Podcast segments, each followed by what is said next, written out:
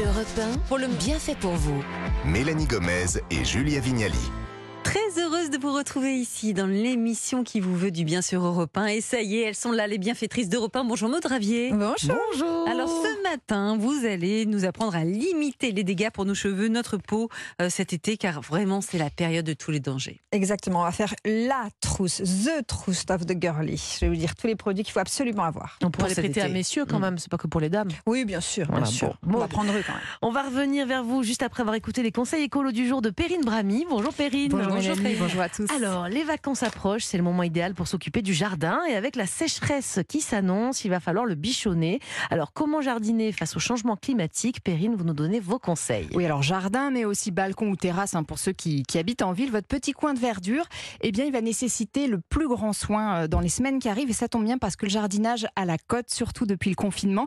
Alors, qui aime bien jardiner Mélanie, autour de c'est un cette secret pour personne. Moi, je jardine beaucoup. Julia, Ouais. un petit peu moins. Maude Euh, Oui, oui. Alors, elle jardine, euh, elle jardine dans son jardin secret. Eh bien, 7 Français sur 10 ont un jardin et nous sommes 27 millions à même y cultiver des fruits ou des légumes, donc il y a de quoi faire.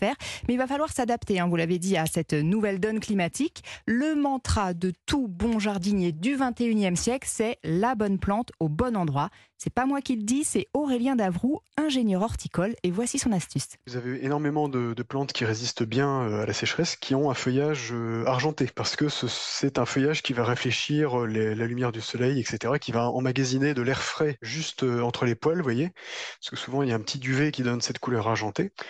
Euh, ça, peut être aussi des plantes relativement euh, prostrées, hein, comme les joubarbes, des plantes euh, de rocaille qui font des petites rosettes superposées les unes, sur les autres. Et donc, typiquement, voilà une forme en, demi-sphère comme ça qui va parfaitement résister à la sécheresse. C'est super Je mignon, les souris parce que les, les poils, et j'ai vu euh, Maude, euh, Madame Beauté, qui a failli sortir sa pince à épiler des plantes à poils, mon Dieu. Les joubarbes et pl- et plantes à poil. Ouais. J'ai testé d'ailleurs l'an dernier les joubarbes, c'est les, les seuls trucs qui n'ont pas cramé dans le Ah, jardin, donc vraiment, allez-y. Mais c'est bien, mais euh, on va pas quand même se retrouver avec un jardin 100% joubarbe. Joubarbe, mais oui. Pour les autres plantes, la technique du paillage, c'est ultra efficace à condition bien sûr qu'il soit bien adapté.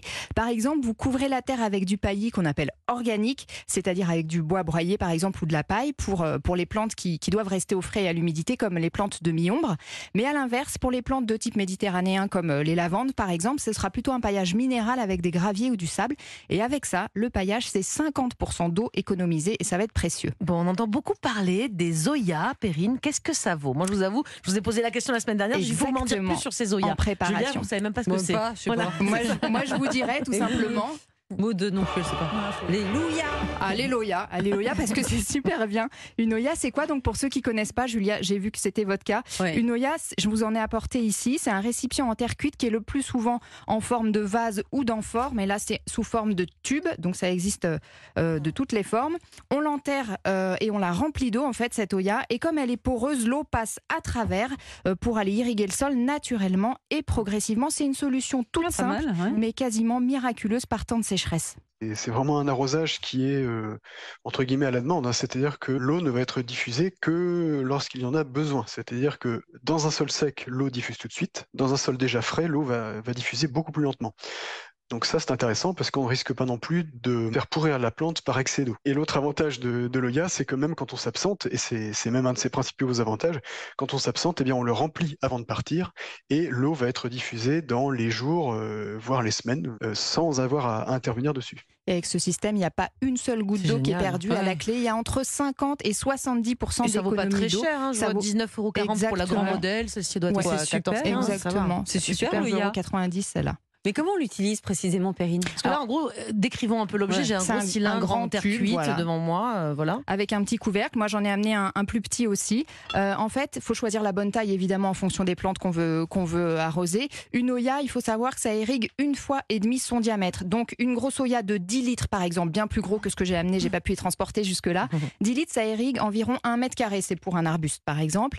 Et donc, si vous avez un plus petit jardin ou un plus petit potager, pour 4 pieds de tomates, par exemple, une Oya de 2 litres et demi, Ce sera à placer au milieu des plants et ce sera parfait pour ça. Pour le trou à creuser, il faut compter trois fois la largeur et deux fois la hauteur de l'Oya. Ok, on les trouve où alors ces Oya Alors, dans toutes les bonnes jardineries, celles-ci, elles viennent de chez Truffaut. Je vous ai amené donc deux modèles, un petit et un plus grand, à partir de 12 euros ou de 20 euros pour, pour le plus grand. Mais vous, vous pouvez aussi les fabriquer vous-même parce que ça peut monter très vite, hein, quand même, le prix des Oya. Il vous faut un pot en terre cuite classique. Vous enfoncez dans le, dans le petit trou de drainage un, un bouchon en liège. Vous remplissez d'eau votre pot et vous le laissez comme ça toute la nuit. Comme ça, le bouchon va se gonfler au maximum et puis ça va devenir bien hermétique, tout ça.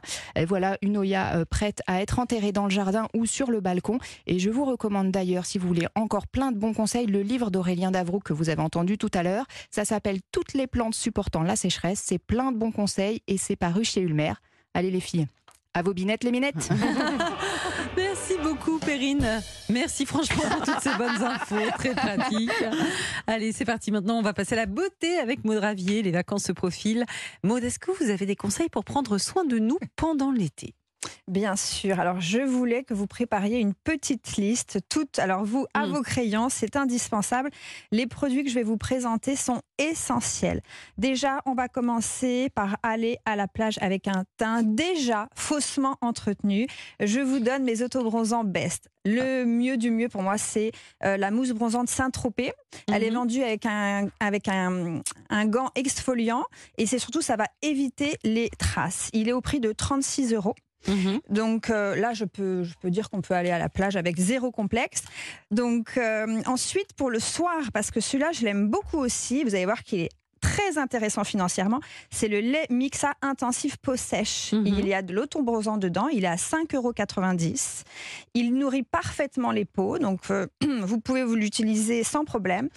Il y a deux couleurs, donc une couleur claire et une couleur foncée. Ça va dépendre de votre carnation, bien sûr, parce que si vous prenez trop foncé, bah, ça va pas être très joli.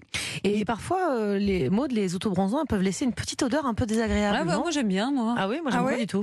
Ouais, moi, j'aime pas non plus. Alors, justement, je voulais euh, vous donner une autre astuce pour cette fameuse liste. Euh, pour sentir bon, on va éviter, vous le savez, le parfum parce qu'il est trop fort et trop chargé en alcool. Il risque de faire des taches sur la peau. Donc, je vous invite à toujours avoir une eau d'été dans sa trousse de beauté. Les plus grands parfumeurs maintenant déclinent désormais tous leurs parfums Mm. cultes en eau légère. Donc, surtout, n'hésitez pas.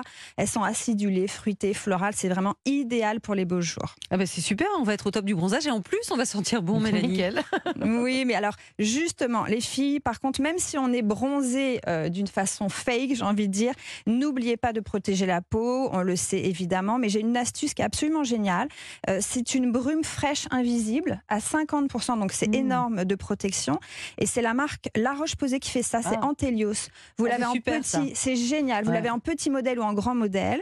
Moi, je vous invite vraiment à le mettre dans le sac à main parce qu'en fait, c'est une brume non grasse. Ah oui. Ouais, c'est un ça. voile invisible et euh, ça laisse la peau respirer. Donc vous pouvez le remettre tout au fur et à mesure de la journée. Et puis ça évite surtout les traces blanches. Donc quand on est en terrasse de café, si on sent que le soleil donne et qu'on se remet un petit peu, voilà, un et petit peu de brume, on va mieux. pas se retrouver avec les petites taches blanches, euh, pas très gracieuses, voilà, gracieuses, on va Bon, dire. on est au top là, prête à partir. Un dernier produit peut-être à rajouter dans notre trousse, Maude?